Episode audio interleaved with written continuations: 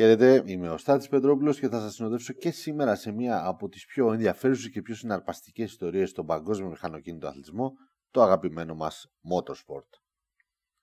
This is Dega baby και αν δεν καταλαβαίνετε τι σημαίνει αυτή η έκφραση, τότε δεν ασχολείστε όσο θα μπορούσατε με το αμερικανικό Motorsport. Dega είναι η Talladega και η Talladega είναι η πιο badass πίστα στην ιστορία του αμερικανικού NASCAR. Είναι μια πίστα που φτιάχτηκε το 1969 και φτιάχτηκε ακριβώς για να είναι η πιο badass πίστα στην ιστορία του αμερικανικού NASCAR. Φτιάχτηκε επί τούτου να είναι η μεγαλύτερη με το πιο κεκλειμένο κομμάτι στις 33 μοίρες που υπάρχει στο αμερικανικό πρωτάθλημα και να ε, είναι και ένα περίπου τριοβάλ, να παρέχει δηλαδή και μία ακόμη ψιλοστροφούλα για να είναι πιο απαιτητική ε, η, κατάσταση, η όλη κατάσταση και για τους οδηγούς αλλά και για το στήσιμο των αυτοκινήτων.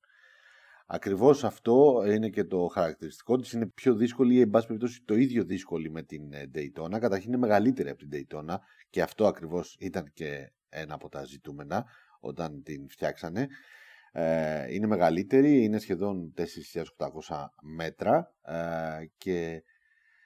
είναι και ε, πολύ πιο απαιτητική όσον αφορά τις ρυθμίσεις των αυτοκινήτων ε, τώρα πια τουλάχιστον γιατί για τις εποχές που θα μιλήσουμε τώρα και τις πιο παλιές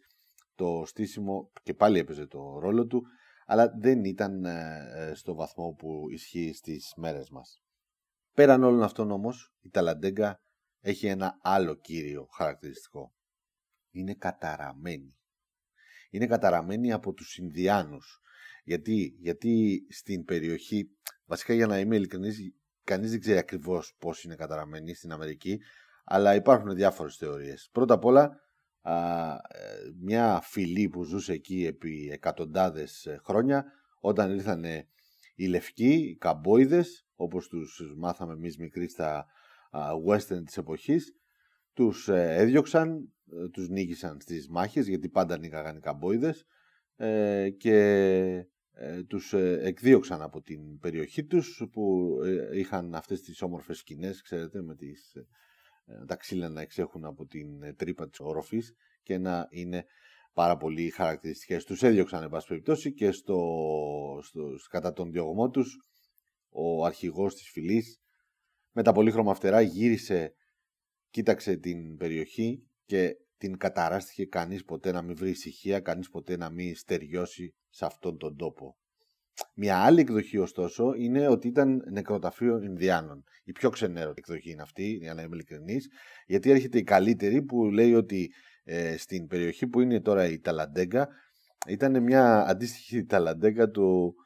ε, των Ινδιάνων, οι οποίοι έκαναν αγώνες και παιχνίδια με τα, ε, με τα άλογά τους για να περνούν τον ελεύθερο χρόνο τους διασκεδάζοντας και ε, παρέχοντας ψυχαγωγία ο ένας τον άλλον. Το ζήτημα είναι ότι σε μία από αυτές τις γιορτές ο αρχηγός έπεσε από το άλογο, τσακίστηκε, σκοτώθηκε και κάπως έτσι η, πίστα, η περιοχή που είναι η πίστα τώρα έχει μείνει καταραμένη με το στοιχείο του αρχηγού της ε, φυλής να παραμονεύει σε κάθε δραστηριότητα. Και εδώ που τα λέμε, κανείς δεν ξέρει να πει με σιγουριά. Το σίγουρο είναι ότι λόγω των βασικών της χαρακτηριστικών η πίστα είναι πάρα πολύ, προσφέρει πάρα πολύ ενδιαφέροντες αγώνες, πολύ, με πολλά περιστατικά να συμβαίνουν, με ατυχήματα που είναι το κερασάκι στην τούρτα στο αμερικανικό NASCAR, ε, με πολλές κίτρινες σημαίες στους αγώνες, αλλά και με πολλά περίεργα περιστατικά τα οποία δίνουν τροφή ακριβώς σε αυτήν την κατάρα. Ε, κυρίως γιατί δεν αφορούν μόνο το αγωνιστικό κομμάτι αλλά και το εξωαγωνιστικό και εκεί όπως καταλαβαίνετε αρχίζει και γίνεται πιο σπούκι όλη η διαδικασία ε, και ε, δίνει όχι μόνο τροφή, αφήνει και το πεδίο ανοιχτό για οποιονδήποτε θέλει να πατήσει και να ενισχύσει αυτήν την κατάσταση της καταραμένης πίστας. Η πραγματικότητα είναι ότι με την Ταλαντέκα ξεκίνησαν όλα στραβά από την αρχή, από την από το 1969 όπου διεξήχθηκε ο πρώτος αγώνας και που τελείωσε και η κατασκευή της. Ο Bill France Jr. ήταν ε, τότε διευθυντής στο NASCAR, ο ιδρυτής δηλαδή του NASCAR, ήταν εκείνη την εποχή διευθυντής και ήθελε να φτιάξει μια πιστάρα, μια, μια πραγματική πιστάρα και τα κατάφερε. Ε, έψαξε λίγο τις περιοχές, πήγε στη Βόρεια Καρολίνα, πήγε στη Νότια Καρολίνα, αλλά θρησκευτικοί και πολιτικοί λόγοι δεν το, το επέτρεψαν. Τελικά βρήκε τη, το, το αεροδρόμιο του Άνιστον. Το Άνιστον, μια μικρή πόλη στην, ε, κοντά στην Αλαμπάμα, που εκείνη την εποχή είχε 30.000 κατοίκους, παρόλα αυτά είχε μια, ένα αεροδρόμιο, δεν, δεν το λες αεροδρόμιο, αεροδρόμιο στην Αμερική, γιατί είναι μια πραγματική βάση του Αμερικανικού στρατού με τρεις αεροδιαδρόμους με μήκος μεγαλύτερο από ένα χιλιόμετρο καθένας ε, να σχηματίζουν ένα τεράστιο τρίγωνο στο οποίο πάνω έχει πατήσει η Ταλαντέγκα για να είναι αυτό που ξέρουμε σήμερα. Ε, το αεροδρόμιο με συνοπτικές διαδικασίες, γιατί ο Bill France Jr. ήταν μια τρομερή προσωπικότητα του Αμερικανικού Motorsport και της Αμερικής γενικώ ως επιχειρηματίας εκείνη την εποχή.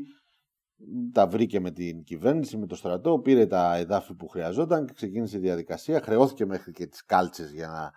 ε, φτιάξει αυτή την πίστα όπως την ήθελε ε, και πολύ φυσιολογικό, αλλά είχε όραμα ο άνθρωπος και ε, ακριβώς γι' αυτό το λόγο με το που τελείωσαν οι μπολντόζες ξεκίνησε ο αγώνας.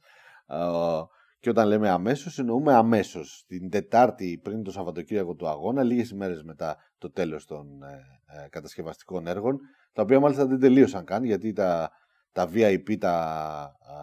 τα booth, εν πάση περιπτώσει, ανοιχτά ήταν τότε, ήταν ε, μισοτελειωμένα, αλλά παρόλα αυτά αυτό δεν τον πείραζε τον ε, Bill France, γιατί είπε ότι θα κάνουμε αγώνα, γιατί πρέπει να γίνει αγώνας και υπήρχαν και πάρα πολλοί ε, λόγοι οικονομικοί για τον ε, Φραντς εκείνη την εποχή να τον ολοκληρώσει αυτόν τον αγώνα. Την Τετάρτη λοιπόν πριν το Σαββατοκύριακο του αγώνα ξεκίνησαν οι δοκιμές με τους ε, οδηγούς να είναι εντυπωσιασμένοι από το μέγεθος και τα χαρακτηριστικά της ε, Ταλαντέγκα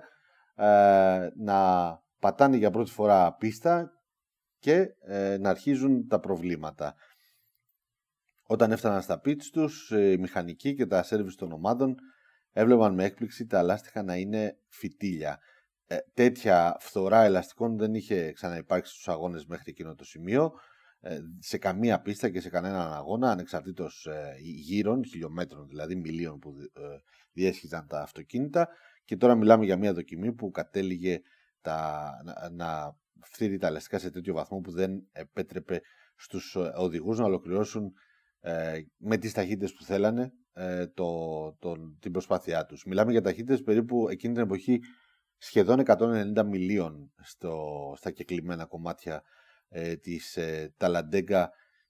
γενικώς στην πίστα, ε, καθώς τα κεκλειμένα ήταν μεγάλα και βοηθούσαν σε, πάρα πολύ σε αυτό το κομμάτι. Ε, ένας μικρός χαμός ε, επικράτησε γιατί ζήτησαν από την Firestone, το μεταξύ εκείνη την εποχή η Firestone και η Goodyear είχαν το δικό τους πόλεμο ελαστικών στο NASCAR ε, κάτι που δεν έχει συμβεί πολύ στην, στην, στην υπόλοιπη ιστορία του θεσμού από τότε και έπειτα και ευτυχώς δηλαδή για τους Αμερικανούς αλλά τότε συνέβη και είχαν την κόντρα τους δηλαδή η Firestone με την Goodyear. Ε, η Firestone ήταν αυτή που είχε το μεγαλύτερο πρόβλημα. Ούτε η Goodyear όμως κατάφερε να, είναι, να, να, να παρέχει λάστιχα στους οδηγούς της που θα ήταν άκρος αποτελεσματικά και ασφαλή ε, για τα περάσματά τους με αποτέλεσμα να καταλήξουμε στο δεν τρέχουμε, οι οδηγοί δηλαδή. Δεν τρέχουμε στον αγώνα, δεν βάζουμε σε κίνδυνο τη σωματική μας ακαιρεότητα για κανένα λόγο από τη στιγμή που φτιάξατε αυτή την πίστα και είναι χάλια. Ε, αυτό φυσικά ο Bill France Jr. δεν ήθελε να τα ακούσει σε καμία των περιπτώσεων. Παρ' όλα αυτά είχε απέναντί του το Professional Drivers Association, έναν ε, σύνδεσμο που είχαν φτιάξει τότε οι οδηγοί με πολύ δυνατά ονόματα μέσα και πρόεδρο τον ε, βασιλιά τον ίδιο, τον Ρίτσαρτ Πέτι, ε, οι οποίοι στείλωσαν τα πόδια, είπαν δεν κάνουμε τον αγώνα αν είναι να υπάρχουν τέτοια προβλήματα και άρχισε μια διαμάχη η οποία κατέληξε με το να τιμωρηθεί επί της ουσίας να τιμωρηθούν όλοι οι οδηγοί που συμμετείχαν στο Professional Drivers Association να μην τρέξουν στον αγώνα της Ταλαντέγκα, εκείνο τον πρώτο αγώνα της Ταλαντέγκα ε, ο Bill France αποφάσισε ότι δεν θα τρέξει κανείς που είναι μέλος του PDA και στην ουσία το PDA να τελειώσει τη δραστηριότητα του πολύ πρώιμα γιατί ήταν ένα πρώτο δείγμα, μια χαμένη μάχη στην πραγματικότητα για το PDA ε, και ένα πρώτο δείγμα ότι οι σύνδεσμοι των οδηγών στο motorsport είναι μια περίεργη υπόθεση. Εν πάση περιπτώσει, το Στην Ταλαντέγκα εκείνης της χρονιάς λοιπόν έτρεξαν μόλις τρεις οδηγοί και ακριβώς γι' αυτό το λόγο, επειδή μόνο τρία stock cars μέσα στην πίστα θα ήταν πολύ γελίο θέαμα, ο Bill France αποφάσισε να βάλει και sports car, μια κατηγορία άλλη, δηλαδή ένα άλλο είδος motorsport για τους Αμερικανούς και να κάνει έναν αγώνα που για πολλούς έχει χαρακτηριστεί ως ο χειρότερος αγώνας στην ιστορία του NASCAR. Οι τρεις οδηγοί που δεν ήταν μέλη του PDA και έτρεξαν εκείνο τον πρώτο αγώνα ήταν ο, ο Bobby Isaac, ένας από τους πιο αξιοπρεπείς ε, σουλατσαδόρους ας πούμε του NASCAR εκείνη την εποχή, ένας οδηγός που πήγαινε από ομάδα σε ομάδα, ήταν ψηλοαναπληρωματικός, ήταν όμως καλός οδηγός ε, και ήταν από αυτούς που τα αφεντικά των ομάδων, όσοι τουλάχιστον δεν ήταν και οδηγοί από τα αφεντικά, ε, τον έβλεπαν ανάμεσα στις επιλογές τους. Οι άλλοι δύο ήταν παντελώς άγνωστοι, ο Jim Van Diver και ο Richard Brickhouse. Όλοι τρέχαν με Dodge. Ο, ο Van Diver και ο Isaac με το Dodge Charger του 68 στην ουσία. Ο Brickhouse είχε στη διάθεσή του εκείνο τον αγώνα αφού δεν μπορούσε να, τον έχει, να το έχει κανένας άλλος το ολοκένουργιο brand new Dodge Charger του 1969 αυτό με τη φτερούγα, ένα αυτοκίνητο θρύλο του NASCAR το οποίο από την επόμενη χρονιά κιόλας άρχισε να φτιάχνει αυτό το θρύλο με τίτλους, νίκες και πάρα πολλές ε, εξαιρετικές επιδόσεις. Ο αγώνας δεν είχε ολοκληρωθεί ακόμα,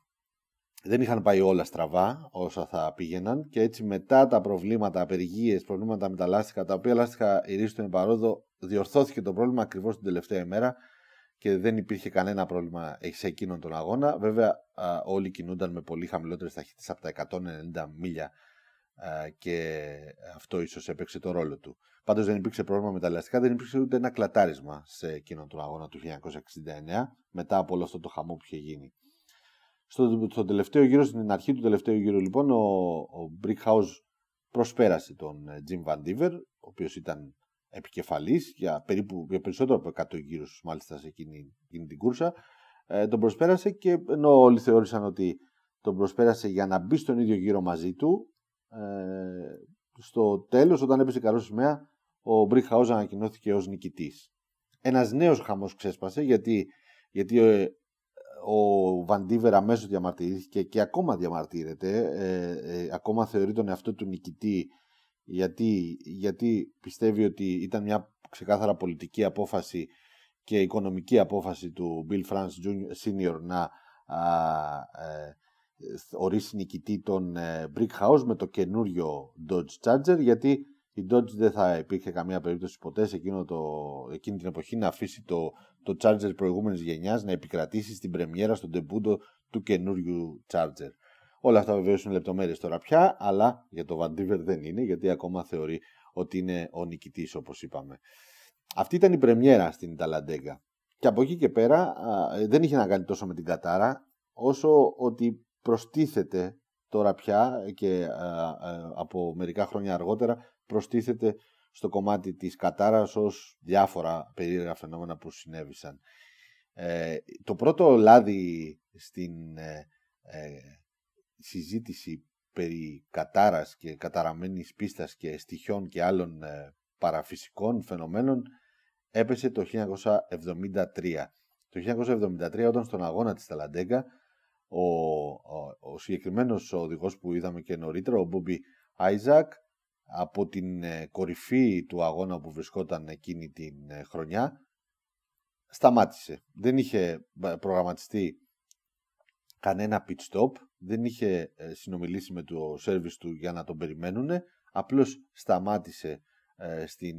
τον αγώνα του, έκανε στην άκρη, κατέβηκε και έφυγε από το αυτοκίνητό του. Αργότερα είπε ότι άκουσε μια φωνή να του λέει ότι δεν υπάρχει λόγος να συνεχίσει να αγωνίζεται και μάλιστα δεν εγκατέλειψε μόνο τον αγώνα, εγκατέλειψε τον Άσκαρ γενικότερα για μερικά χρόνια αφού αποσύρθηκε από την ενεργό δράση συνολικά. Ήταν αναμφίβολα ένα από τα πρώτα, το πρώτο και ένα από τα πιο χαρακτηριστικά ε, περιστατικά αυτής της ε, περίεργης ατμόσφαιρας που επικρατεί στην ε, Ταλαντέγκα. Στον ίδιο αγώνα βέβαια νωρίτερα ο Λάρι Σμίθ είχε ένα ατύχημα, ένα ατύχημα το οποίο φαινόταν Οκ, ένα ατύχημα από αυτά που συμβαίνουν στους αγώνες NASCAR ε, με σημαντικές ζημιές στο αυτοκίνητό του χωρίς όμως να είναι επικίνδυνο ή να μοιάζει τρομακτικό για την σωματική ακεραιότητα του οδηγού. Έπειτα από 10 λεπτά αφού μεταφέρθηκε στο νοσοκομείο έχασε τη μάχη με τη ζωή μπαίνοντας πρώτος σε μια λίστα με θανάτους που περιλαμβάνει αυτή η πορεία στην Ταλαντέγκα αυτά τα 50 πλάς ε, χρόνια και σε μια από τις πιο περίεργες περιπτώσεις γιατί οι γιατροί ανακοίνωσαν ε, σοβαρές κρανιοκεφαλικές κακώσεις ε, αρχικά στη συνέχεια αυτό οδήγησε στο θάνατό του όπως παραδέχτηκαν.